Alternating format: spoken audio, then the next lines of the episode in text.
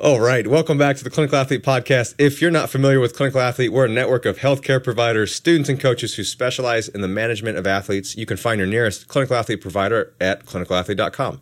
We also have a forum where clinicians, students, and coaches network, discuss, and share ideas and resources related to sports med, athlete rehab, and performance.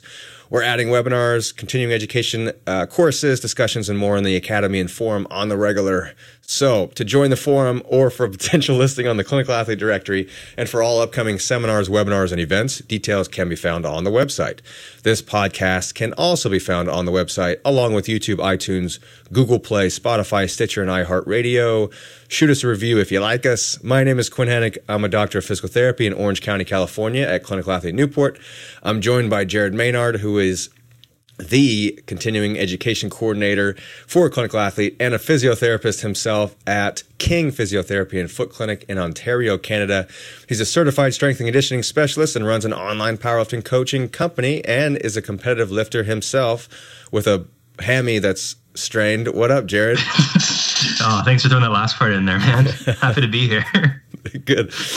We got John Flagg, who is an athletic trainer and wellness director at Orthopedic and Sports Physical Therapy in White Plains, Maryland. He is also a powerlifting, weightlifting, and strongman coach at 301 Strong, also in White Plains, Maryland, and the owner of Rebuild Stronger, an online coaching platform for strength athletes. He's also a clinical athlete provider and lead instructor of our newest course, the Clinical Athlete Powerlifting Certification. How you doing, John? Doing well today. Doing well. Nice to be here. Your, your beard is looking manly. I'm just gonna let it keep going.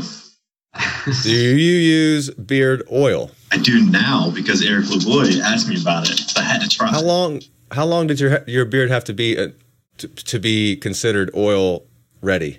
I don't know. I use That's, it. I'd have to check the research for that. Okay. All right. All right. Maybe I, I'll give it a I'll give it a few months. Yeah, uh, and that's where I live.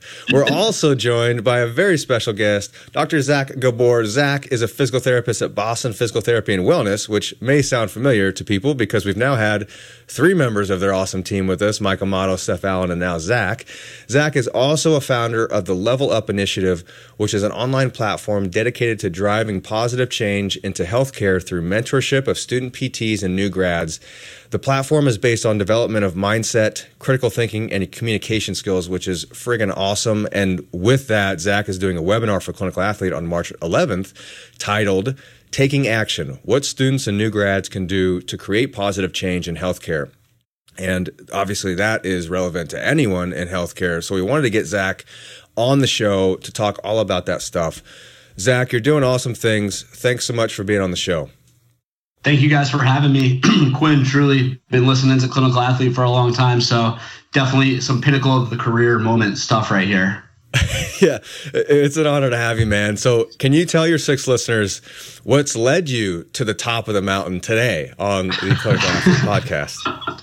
Yeah, man. So, like you said, we're doing this webinar um, in just a few weeks on what students and new grads can do to take action. I think for me, it was really a reflection of um, as a new grad feeling like okay i know that a lot of the stuff that i have learned and doing is not necessarily right but like instead of bitching about all the stuff i was seeing online like what can i do about it? You know what i mean? So that was really the impetus for creating this webinar, creating Level Up, and really providing guidance and inspiration for students and new grads so they can feel like they are a part of driving change and arguably the most important part of driving change within healthcare and all these systems because it is a big thing to try and shift this paradigm and uh, really believe in the grassroots efforts of trying to get the bottom up influence there. And clinically, what are your interests? Yeah, so, you know, I've I guess, as after being extremely, you know, entrenched into the biomedical ways of doing things, you know, six months, seven months practicing as a new grad, I was able to make a pretty good shift once a mentor of mine challenged me about just like, what are people coming to you with most of the time? And I was like, I don't know, pain. And he was like, yeah, learn about that.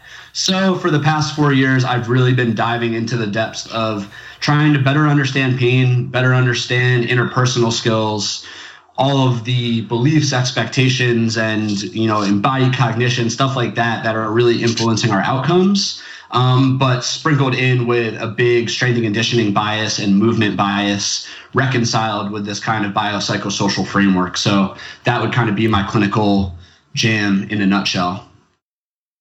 Very cool. And when you go onto the Level Up initiative, you've you guys kind of lay it down right right off the bat. You you've got the problems. You list a bunch of some of the issues in our current healthcare model, and then you've got you know proposed solutions, and which are not they're they're simple in concept, but not easy to implement. Certainly, um, and, and that's kind of the impetus and and uh, concept of the webinar you're going to give to us, and we wanted to get into that a little bit. Can you just and, and rant as you may the overall issues with the current healthcare model as it stands now? What do you see in that?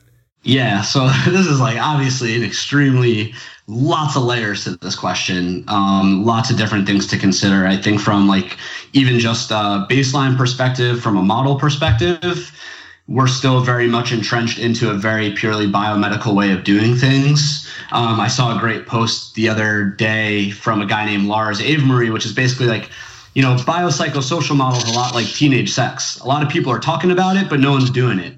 So, you know, we see people that are kind of talking about like, oh yeah, biopsychosocial, let's empower people. But I don't think people actually understand what that means, nor are they truly acting out on that. So you know, to to speak on that again, this is going to be super ranty. So warn, forewarning to all of you out there, right? It's kind of goes back to a lot of issues where we're first being encultured from a societal level. You know, before we even go to PT school, we are very much um, socialized by this sort of folk culture of biomedicine. And that's sort of when we're going into school, that was why I wanted to go to PT school. I was excited to be this, you know, joint cracking adhesion break-in, like sexy physical therapist doing all these things. You're still sexy. Thank you. Um, and uh, but you know, but it's like so. I think a, a big part of it is that's how we're in culture. That's a big part of how we're socialized before we even get into school and then we're extremely further encultured by a lot of these values within an academic setting. So there's definitely schools that are doing a better job of being more progressive and championing a, championing a biopsychosocial framework but we're still very far behind in the sense of schools are teaching to boards. Boards are very biomedical and they're finding a lot you know a lot of the people in power and influence are unable to kind of like break through and teach some of these different perspectives because it challenges the dogma of centuries of work and it's not on the boards too. So i don't know. There's there's so many layers which i'm sure we'll unpack now but that's i guess my uh, opening my opening statement. Try to unpack can you can you differentiate between biomedical and biopsychosocial what do you when you say biomedical? How do you distinguish that framework? Yeah, so you know, my take on it would basically be a, a biomedical framework is essentially you know, very much a dualistic model in the sense that it's body as machine, where we're able to break problems into parts and we're able to like say, oh, this part is a problem, let's fix that and now let's get you better. And it's looking at very much purely like mechanical or, or biological constituent parts as part of the problem. Whereas biopsychosocial would be taking more of a holistic view of that, where in the sense that it's appreciating how all these biological factors, which we still need to consider highly, are you can't separate them. They are entwined with social and cultural and psychological factors that we need to consider how all these interplay amongst each other to give the best service for the humans that we are um, you know treating. Do you see the same issues in physical therapy school or just any healthcare profession the the programs the educational programs? You see the same issues being addressed or not being addressed versus uh, with with healthcare as well. Like we're taught this biomedical model, right? And thus we practice in that way, and then we learn about this biopsychosocial model almost after the fact. You know, after after we graduate, after we're getting some skin in the game, all of a sudden we're like, oh, whoa, there's this this thing. What is this? And then you and then you you know dive deep. So and and I think that's one of the reasons that you started the Level Up initiative is is to get people aware of these things a little earlier on. Right. So can you speak about the current status of healthcare graduate programs in your view? Yeah, and you know, I will forewarn this by saying my view is basically you know, so we have applications for Level Up. So, you know, we had over 300 applications for this past cohort of passionate students and new grads that are answering some of these questions. So, my understanding is based off of the perspectives from these applications, but essentially, um, the majority of schools still are very much they're out as they're teaching for boards. They have people in power that have been doing things the way they've been doing them forever, and they're not really showing that intellectual humility and growing and teaching these new concepts. Granted, there's individuals and programs that are kind of like the uh, I don't know what's the right word, but every program probably has a couple of morals that are within it that are kind of championing this biopsychosocial framework and kind of like hinting at it. But um, you know, from my understanding, the major the overwhelming majority of programs are still very much entrenched into teaching this biomedical perspective where they're touching on some um, aspects of biopsychosocial, but it's not like um, how's the how's the best way to describe it? It's like they talk about it, but it's not like valued. It's not it's not hammered down as important. It's just kind of like okay, so here's this other stuff that you know you got to know about, but it's not really like your HVLA elective that you're super excited for, or your pathokinese course that you're super excited for. So it's just not um, it's not like emphasized as much as I think it should be. And when we talk about clinical, the clinical world here, we maybe think about chronic low back pain in this regard, and I think you're going to go over a paper in your webinar um, out of the the Lancet and it's low. It's titled "Low Back Pain: A Call for Action." And can you talk a little bit about your view on how we can uh, how the biopsychosocial model becomes relevant in a condition like chronic low back pain, which is so so common, and and uh, differentiate that with the biomedical model in for care in chronic low back pain. What are the differences in something like that?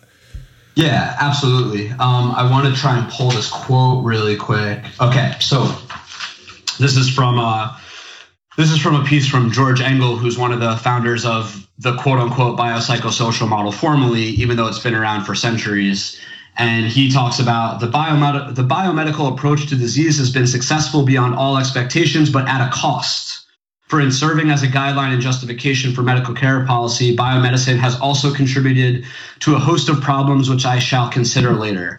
Um, so I think that George does a great job of kind of alluding to this. Hey, biomedicine does a great job of you know certain aspects but at a cost. And what he means with that cost is talking about um, you know the iatrogenic and nocebo effects of a purely biomedical model. And i know you guys just had your journal club on that article about nocebo. So i know the clinical athlete listeners are woke to this concept for some time.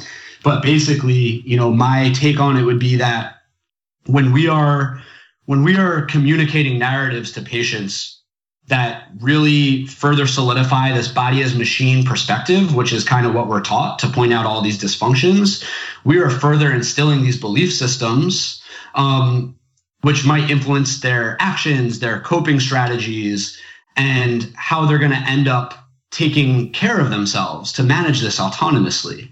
Um, where a biopsychosocial framework would understand that you know how we communicate these things is super important because we have to understand that you know just because someone has low back pain they might not have any real like biological issues. An example of that would be like a very reductionist example of that would be like imaging where someone has low back pain they get imaging there's no findings. So they're like well i still feel this pain or i still have you know it's still affecting my life in this way. But when you look at it through a purely biomedical lens you end up trying to reduce these other problems down into something they're not. And it can create this nasty negative feedback loop of disuse fear avoidance kinesiophobia where a biopsychosocial framework would be able to understand the other factors like how are they socialized? What are their beliefs about this? What did their friends tell them about this? What did other medical providers tell them about this? What are their expectations about what they're thinking needs to happen to get better? So it's really just understanding that lived experience of the human in front of them and trying to navigate and problem solve together, um, which I think is a key component as well. Is has to be this collective, collaborative approach to empower them and provide this uh, self efficacy. Is there? We you know we talk about like pendulum swings too, but to be clear, also we're not saying you know there it's biopsychosocial. Right. So it's not that we're saying oh there is no bio a part of this, but the way that you know I try to understand these things is especially in rehab professions, we are trained to be pathologists. Right. We're we're trained to look for problems you know the assessment is kind of like it's like we're, we're looking for whatever we can to intervene on. But the problem is we aren't great at accurately finding or diagnosing or prognosticating. We're not super good at that stuff yet.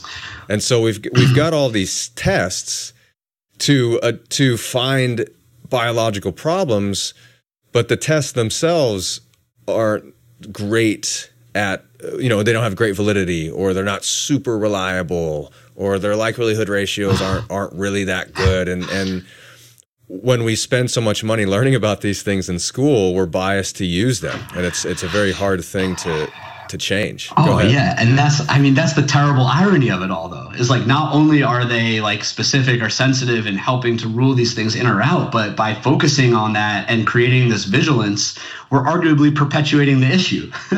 and that's, you know, one of the things that we'll definitely talk about in the webinar is I think that we're kind of going down the wrong path by focusing on treating pain. It's ironic within itself because by focusing on treating pain, we're kind of perpetuating this issue but what i would propose is rather focusing on treating disability and you know creating more self-efficacy and autonomy. And as a byproduct you probably get reduction in pain.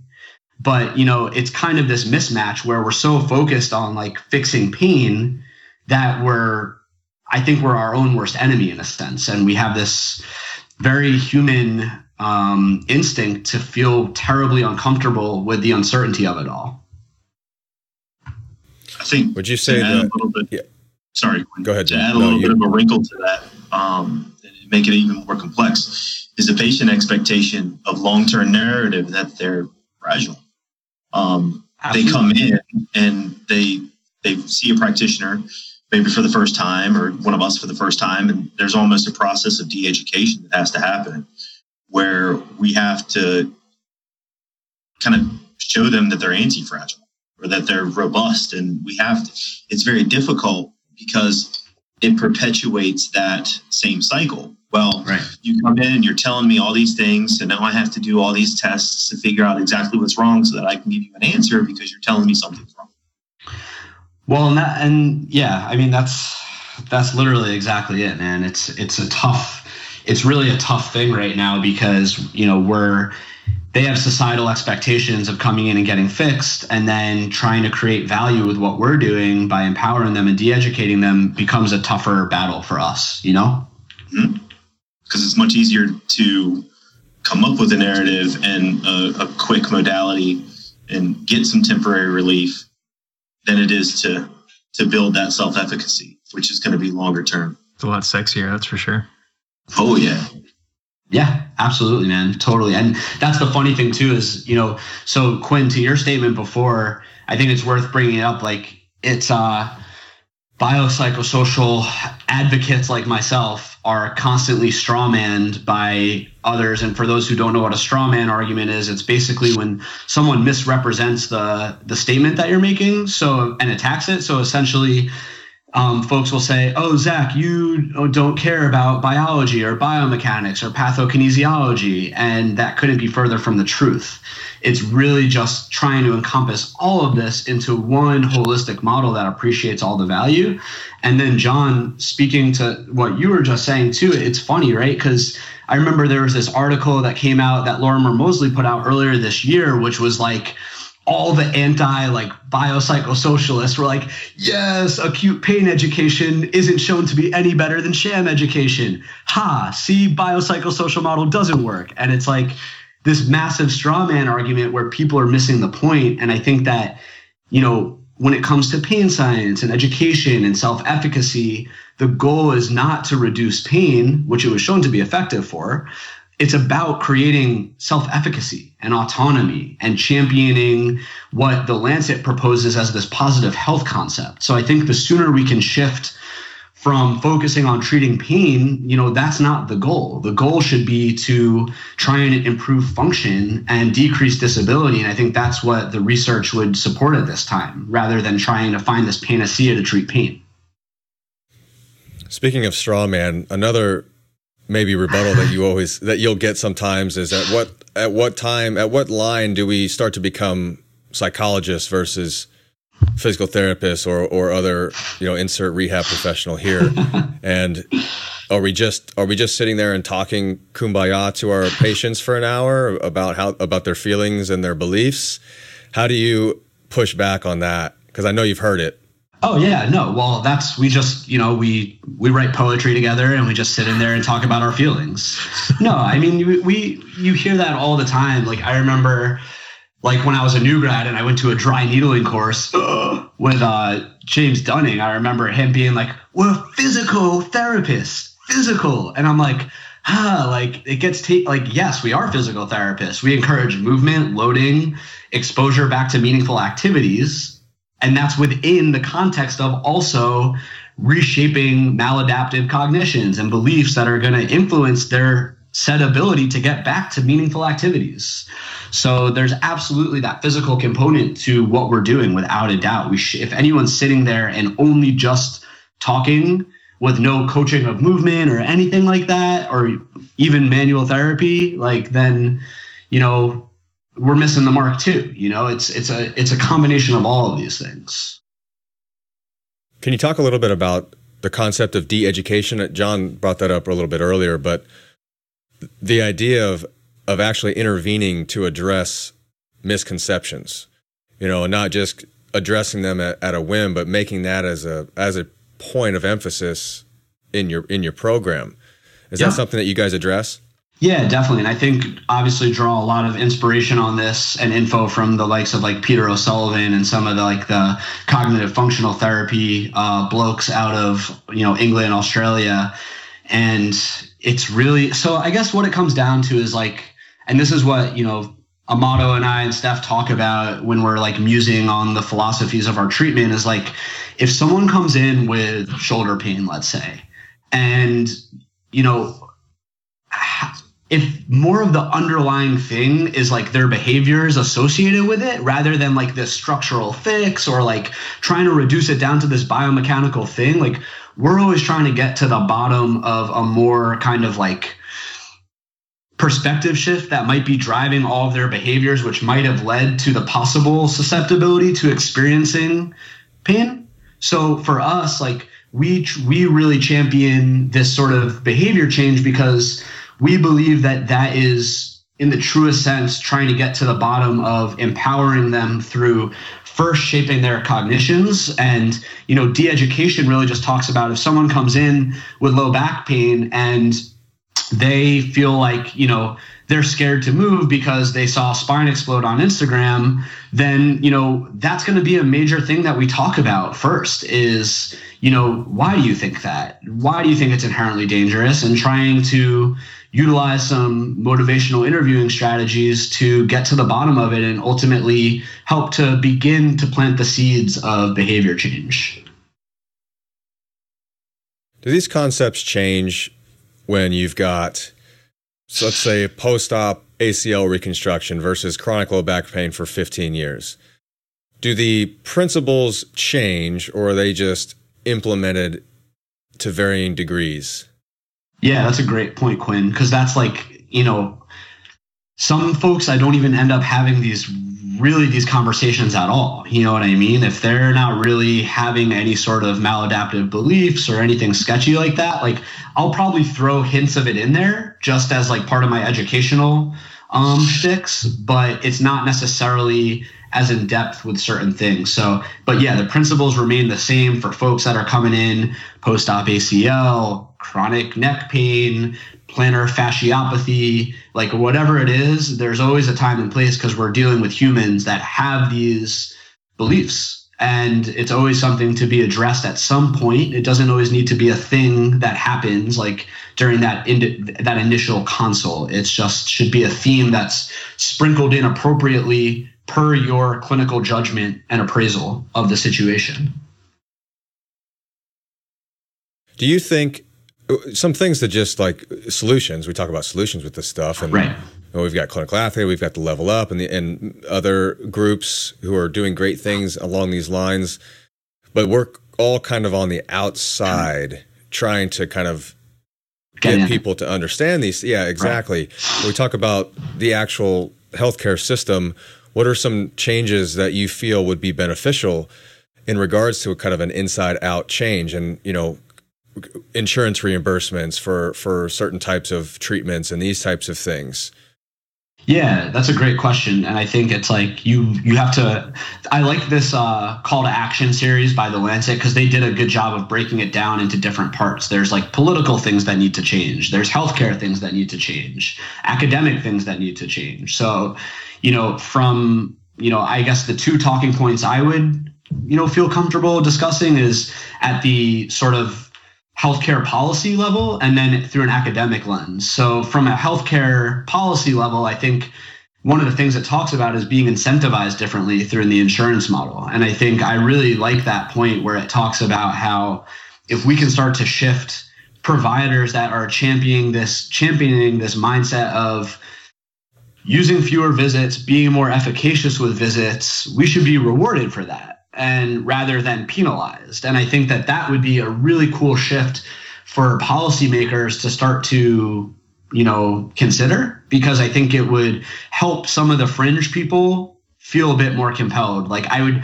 that's the also the irony of it is I would hate for people like people shouldn't be driven by incentives. People should be driven because it's the right thing to do. But for those that are on the fringe, having these more incentive based things would probably push them over to consider it.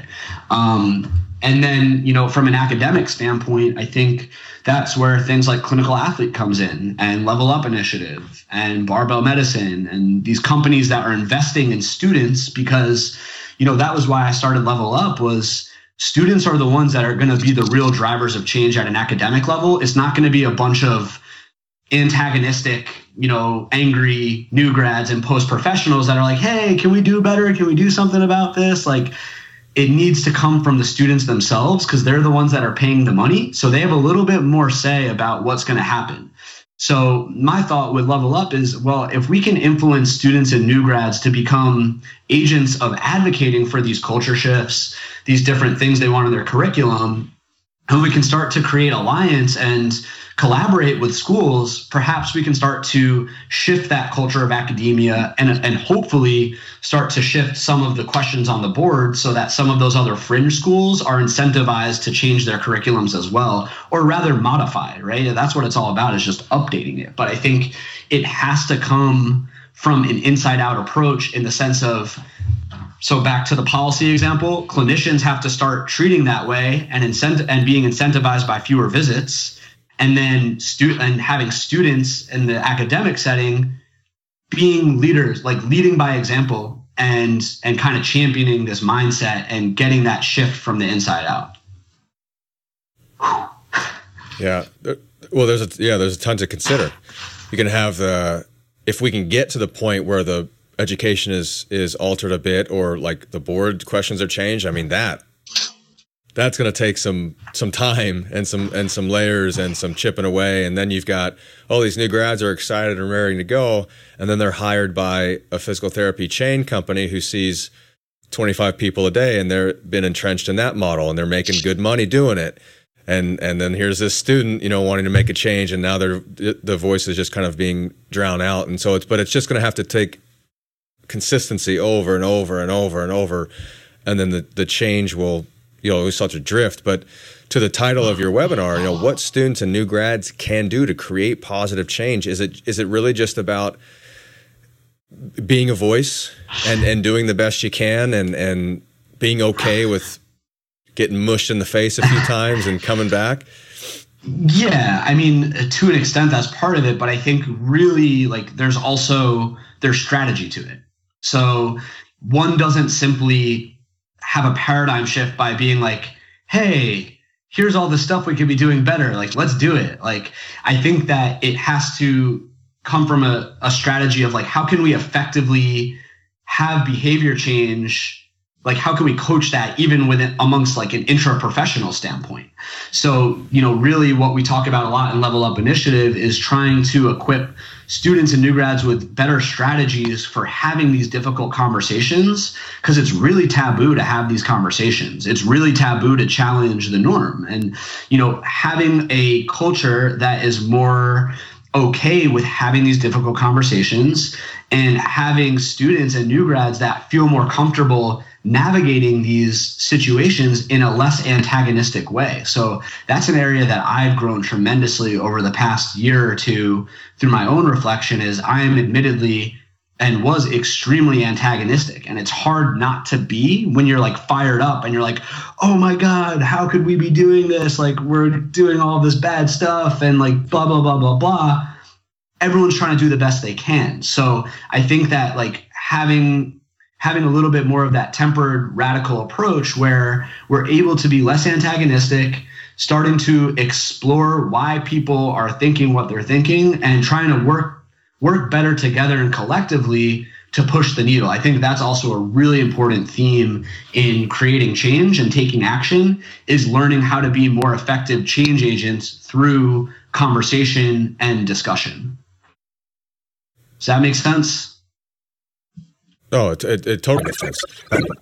you guys, I think that's part of it, right? You, yeah, yeah, like the backfire effect, right? Like you know, you guys recommend um, what is it? You are not so smart podcast, and I think that's a big problem. Is that we've siloed ourselves by being too antagonistic and being too tribal in a sense, where it's just having more of that embrace of trying to work collectively, right? One of the pushbacks that I'll hear about just you know critical thinking, uh, not a pushback on it, but but these more philosophical conversations that happen is that we still have clinic work to do. These conversations are you know these conversations are awesome to have, and it gets you thinking and it gets you fired up, and you're like, I need to be better, and I I'm gonna dive into the literature, and then on Monday you still have that patient sitting in front of you, and it's just like, oh crap, what do I do? And yeah. Do you have do you give students recommendations or do you talk to them about how to balance and they're students obviously so maybe they're just dealing with their clinical rotations but new grads right. are just deer in the headlights already you know and now they're getting inundated yeah. with this oh what i some of the things i learned in school may not be up to date okay i'll learn more i promise but holy crap i've got i've got bob in front of me with back pain so you know um, did you see that post that went viral? I think it was last weekend. Chad cook slide from like a presentation which was basically like facts about what manual therapy doesn't do. Dude i got like 10 dms from students in level up that messaged me that and they're like what do we do now? This is what we're learning in school. And i'm like you know that's uh that's like the stages that we go through right? Like you know people like when I found out about clinical athlete at a time that I was already very open to challenging my beliefs.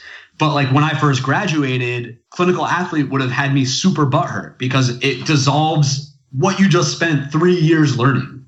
And so it's this weird thing where we want to encourage like how can we dissolve someone's framework? We need to give them something in return. So that's another theme from that episode on backfire effect is that when you're challenging someone's beliefs, you have to, if you're taking away a leg of their table, you have to give them another one. And so that's where I tell them take advantage of there are so many amazing online things. Clinical athlete, barbell medicine. You guys provide so much free content. Level up, like modern pain care, some really good accounts on social media. There is it's easier than ever to get quality continuing education. Um, but it has to be something that's meaningful to you because, yes, you have Bob in front of you on Monday. And so, you know, what I'll say to them is it's also it's okay to fail. Like you're not don't expect to go in on Monday and have a total paradigm shift in the way that you treat. You start to take away some of these nuances and messages that you're learning and it, you grow. It's it's like a maze that you're navigating. It's not as easy as just trend like, you know, again, freaking Ned Stark memes for days, but one does not simply just embrace this paradigm shift in a weekend. It's, that's that's Boromir from Lord of the Rings. It's you know, it's uh it's really it's really taking that really ch- really taking on that idea that like it takes time and it's okay to fail but the only way you're going to get better is through failing at trying to apply it and so that's another really important message that we really advocate for with level up is that you know failure is key to growth and it's something that should be really cherished by new grads and students because it's hard because we come from these academic settings where all we want to do is succeed and be the best. And so failing is terrifying to them. But that's the best advice I ever got as a new grad from one of my professors when I was considering residency. I was like, should I do residency? And she was like, no, go out and treat and fail and learn how to talk to humans. You're going to be way better off for it. And I was like, ah, and it was the best advice, some of the best advice I ever got. We talked about that a little bit during the journal club with Nocebo is you're going to be wrong. You're going to make a mistake. You're going to say something that five years down the road, you're going to go, ah, that was really dumb. But you have to be able to grow from that. Yep. And it's really difficult for people because, especially if you, what I see a lot is that people take their clinical practice and use it as part of their identity. Yep. And as soon as you start to challenge that and you start to say that's wrong, then all of a sudden it's not that my clinical reasoning might not be all the way there. It's you're saying that I'm wrong, that I don't know how to do my job. And that's not what's being communicated at that point. You just have to kind of set that aside and say, you know, I was wrong. That wasn't the best idea. And I'm going to learn from that and do better next time. It's just very difficult for people to make that step. yeah, and I, I really loved like that was one of the that was one of the things highlighted in the Lancet was we need to be more effective at having these difficult conversations without being so emotional about it. And the only way we're going to get better at that is by communicating about it and having these conversations. And it's not going to happen overnight, but it really does. And that's what I loved about this article. It's, it's all about a culture shift. It's about what do we value? How do we want people to act? And that all stems from how we act as individuals and permeate that out, you know, from a multiplier effect. Well, I think that's really important. And just for, for me, when I'm when I have students on placement with me, I tell them up front that I want them to be as comfortable as they care to be at, at challenging me uh, and calling me out if they disagree or think differently about a given thing.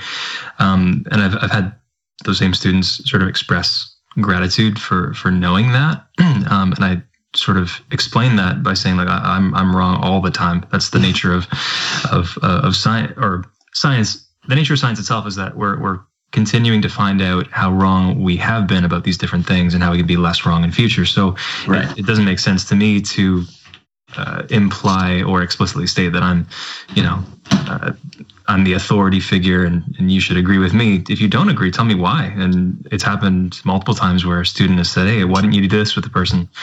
Um, you know, I thought we could have done X, Y, and Z. And I thought, or I say like, Oh, I just didn't think of it. That's a great idea. We'll do that next time they're in you know it's just a, a process by which we hopefully distill down the better processes of reasoning and, and practice and leave out the the not so accurate or helpful things. Science is imperfect but it's the closest thing we have. Word. Well, i think when you're dealing i was going to say go ahead zach. Yeah you go quinn.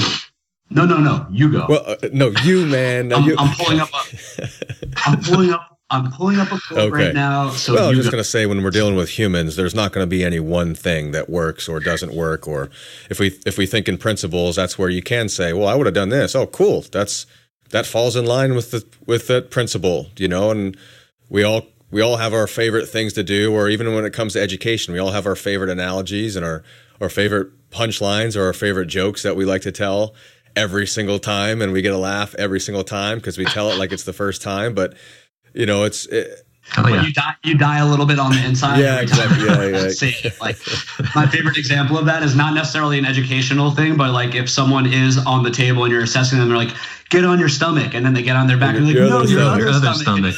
oh God, I want to kill myself right now.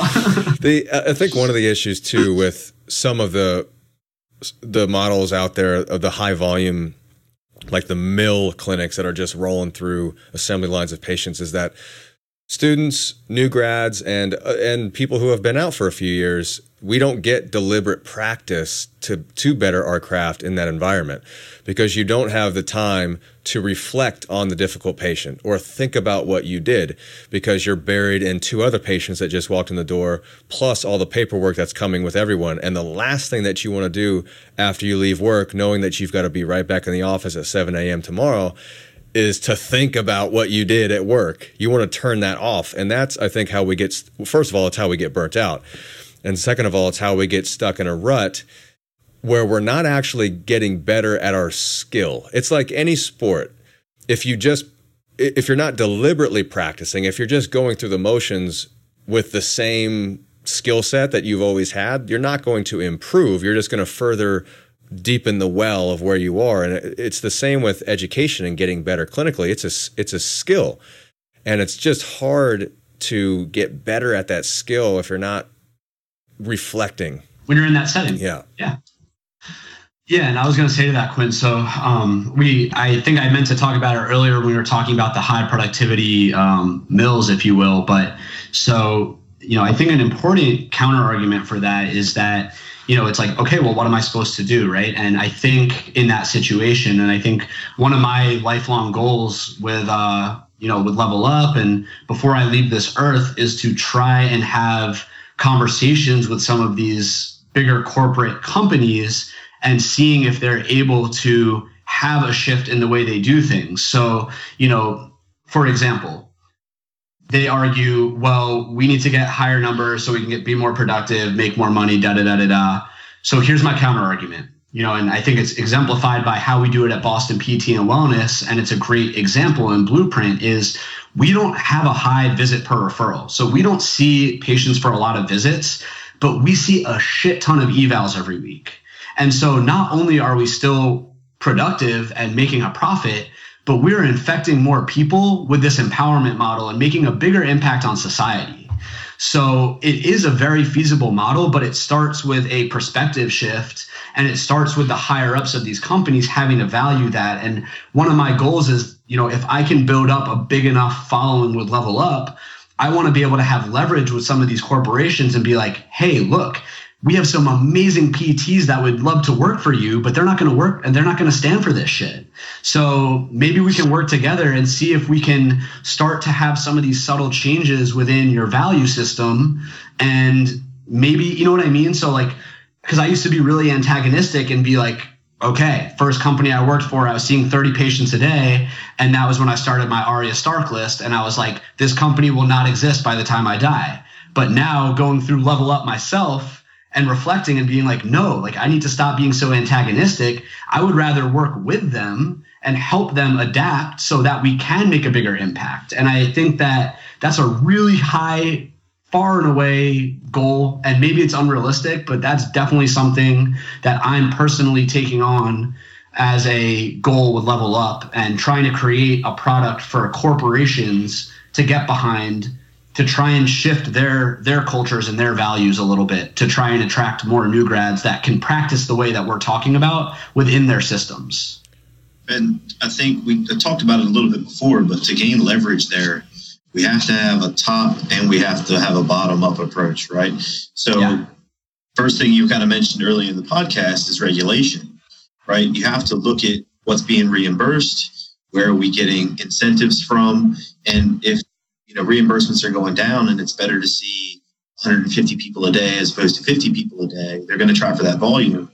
Right. But the other thing is from the bottom up to change the workforce.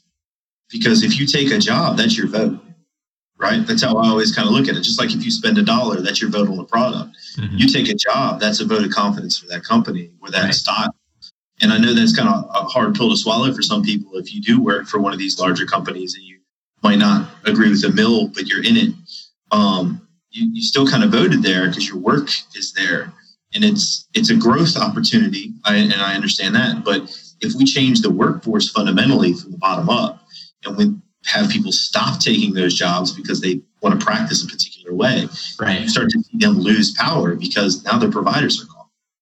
Well, that's a great point, John. And actually, funny you say that. I've had since starting Level Up, you know, I've had a handful of new grads reach out to me telling me that they quit their jobs because they weren't standing for that shit anymore. Damn. And I like sort of felt bad because I'm like, shit, they're they're out of work because of like some of the stuff we talk about. But at the same time, I'm super freaking proud because people are standing up for what's right and they're not going to tolerate that. And I think you're pointing to, John, that's exactly some leverage that we'll be able to have with some of these bigger corporations. Is like, hey, either you're not going to have solid PTs working for you, you're going to have high turnover rate, which is extremely expensive for you and not like that's cutting that's a big part of your um, productivity. But here's this new model that can not only be productive but it can create a really great culture and a really great impact on society. You know what i mean? Yep but that is very wishful utopian thinking so it's much that is going to be much uh, much harder to accomplish than we think but i think that all the stuff that all these collective groups are doing is pushing that there for sure. We're both probably going to be old before we see that. I I hope before my lifetime there can be some tangible change, but you know what? Not going to stop. Like um, me and Steph joke around because it's like we're, we're constantly like when we're not at work, we're just talking about PT stuff, and it's like I feel like we're going to be on our deathbeds when we're like 80 or 90, just being like passionate and fired up about taking action and doing some shit. And uh, yeah, it's a lifelong journey, man. It's but it's never going to stop until we actually start to see some tangible change. Well, some of the most influential people aren't influential until they die, right? Yeah, what's that cliche? That change change happens one funeral procession at a time. Yep. Zach, if you had to give the first of all, we only have six listeners, but we got a decent amount of students, so I'd say at least at least two of them are students. What would be your message? Because right now their their chin is quivering, they're a little scared because they just had their cl- they just had class and they they learned you know they learned about the 1982 model of of biomedical approach and they've got clinicals coming up on Monday.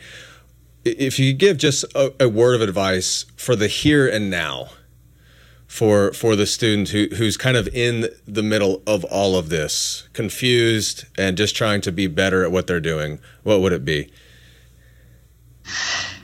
Whew, yeah, um, it's hard to say just one thing, but I guess for that particular instance, I would say starting to be more comfortable with it all and realizing that having that reconceptualization that it is not a change that happens overnight, but rather a journey. And I think that's good too because it parallels the patient care and how we can have effective communication with some patients with deeply instilled beliefs. But so to students and new grads out there that are, when your belief systems are dissolved, reconceptualize the journey aspect of it and realize that this is not going to happen overnight. But feel inspired that every day you take action to learn more and have good mentors that are challenging you and pushing you in the right direction, you will get there but just knowing, setting that expectation that it does not happen overnight. Yeah, I think you you learn you, you, go out and you learn externally and you learn from level up and and these these other organizations and then you go back to clinic and you try to implement maybe one thing that you learned and you do that yeah. for for a little bit yeah. and then you come back and you learn a little bit more and then you kind of revamp that or you try something else it's it's this it's just this process of of how we learn anything um, you step you step back, you step in, you step back, you step in. You don't have to be perfect. None of us none of us are. I on a daily basis, I reflect on the day and I think about every patient that I saw and I pro- and I think about one thing that I probably could have done better. It just pops into my head. Ah, you know, I don't yeah. like what I said. I should have. T- I don't like what I said there. we should have done this or should have done that. I mean, it from the every single patient I've ever seen. I've never had somebody who I thought, a hundred percent, that was just the perfect perfect scenario. Knock um, that out of the park. And you know, well, and we learned too that it's not about us anyway. You know, we're just we're just trying right. to. That's and that's a big shift. Yeah, that's totally. Because we, again, the expectation is that we have to fix people, and right. we have to be the cure of their pain. And we talked about this in the Clinical Athlete Journal Club about looking at the patient intake form and seeing their goals. I had one yesterday. And I explicitly say in the goal setting, uh, I, it's already understood that we're going to be managing your pain experience. Please frame your goals around what you want to be able to do. And short term right. goal number one, be pain free. Less pain. Short term or long term goal number one, never have this injury again ever. That like verbatim. And so I'm like, oh man, here we go. Yeah, yeah. But but that's also how we're kind of trained again as pathologists. We fix people. Yeah. We're trying to make them pain free uh, we make these promises. I mean, look at the marketing campaigns of businesses: be pain free. You know, and it's it's also terribly ironic. So like I get triggered every time I see that because I understand we're trying to, and this is another one that gives me a visceral reaction: get people through the door, um, which people rationalize as ways to use unethical marketing strategies but like I don't necessarily agree with that. And I think that by setting that expectation we're doing a disservice. And oftentimes I'll say to patients um, in that first visit where I'm like they're like so you know we're going over the game plan and what exercise whatever. And you know it's funny when I was trained my first job I always had to print out an HEP with like three exercises on it. And now what I'll say to them is I'll be like look with all due respect if you think that three little exercises I'm going to give you are going to set you up for long-term success, then you're fucking nuts. I don't actually. Sometimes I'll drop the F if we have like a good therapeutic alliance, but I won't say it quite like that. But I'm like, look, this is a journey, and I think it's setting that expectation from the get-go. And when you can do that well and persuasively, you're going to have customers for life, man. And that's I think what I'm really trying to advocate for is people feel like unless we use some of this scare tactic, fear mongering marketing, and some of these empty long term promises, we're not going to get patients in. But I disagree. I think that by empowering people and being authentic and transparent, we're going to be able to tap into more of the population because they're going to be so damn excited that they're going to be the best brand advocates that we have for PT. And they're going to go tell all their friends and family about the incredible experience they had with you. Totally agree. Zach, this has been awesome, man. Thanks so much. Oh, John, go. Question. I know he's got. I know he's short on no, time. No, we're good. I got. I still got. I still got ten minutes. Okay, so you mentioned the population, getting into the population, and one of the things that we talk about on here pretty frequently is the PT world. Yeah. But of our six listeners, we do have some strength coaches, we have personal yeah. trainers, and we have athletes. How do they get involved in assisting us in this change? Because they're part of that foundation as well. They're part of the narrative. They're part of a, a large group and population of people who has a lot of touches on our client and, and patient base. What do they do to start pushing this forward as well? Oh, dude, I yeah, that's like huge, and I think that points to this is a collective effort. It's not just on PT. If we think that, like, I agree, we need to get to, we need to get PT right to make a difference, but we need to learn how to collaborate and have these conversations with all these different healthcare agents. And I think that coaches and trainers are in such an amazing position to be a part of affecting change. And so I think it's on us to reach out and create relationships and create that open door. And i think goes both ways to the coaches and trainers out there too. I, you know i've been advocating for some time like we need to be learning from each other and we need to be working together. And we need to be empowering coaches and trainers to feel comfortable having some of these conversations regarding narratives of pain. Because whether we like it or not a lot of the people that they're training have these complaints and whether we like it or not, getting a training certification over a weekend is a really low entry point to working with these clients. And so rather than scoffing at them and creating antagonism, we need to we need to create an open door to have these conversations and try and invite them in to help work together collectively to learn from each other and empower them to be mindful of their narratives when they're coaching um, and training uh, people. I know for me recently, it, it's worked the other way around as well. I've learned a ton from strength coaches. I've been picking uh, Kevin Can's brain pretty pretty deep lately on movement variability, and oh, yeah. It, it, if if we go and we kind of pick the brain of people who are in a weight room all day, we can start to to better understand Therex prescription, some of the other things that we really need to get a little bit better at as a, as a profession in, in the whole. But I really think we need to bring them along as a population and, unite and kind of push forward. Because if we can do that, we get more exposure to the general population, we knock down some of those misconceptions and narratives, and we can hit them from a bunch of different angles as opposed to people coming in. Because I've literally had a patient tell me that their trainer told them that their diaphragm was no longer.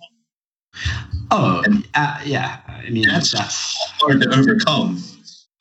that's that's every day, man. That's every day we get these narratives, right? And yeah. um, I think just to your point, I 100% agree. And it's also that concept is analogous to how we should be interacting with MDs and physicians and chiros and LMTs. And we need to get out of our silos and understand each other's perspectives and, and worldviews and learn from each other because we're all in this mess of healthcare together trying to facilitate change. But unless we have conversations, we're all going to continue to kind of be siloed. So it takes it takes agents that are inspired to reach out and do something about it because otherwise shit does not change. So it has to take people taking action to make it happen. And that's where, you know, like Quinn, I'll be honest with you, dude, clinical athlete, man, I think you tapped into something years ago. How how old is clinical athlete now? About oh, three, three years. years. Three and a half. Years? Yep. Yeah.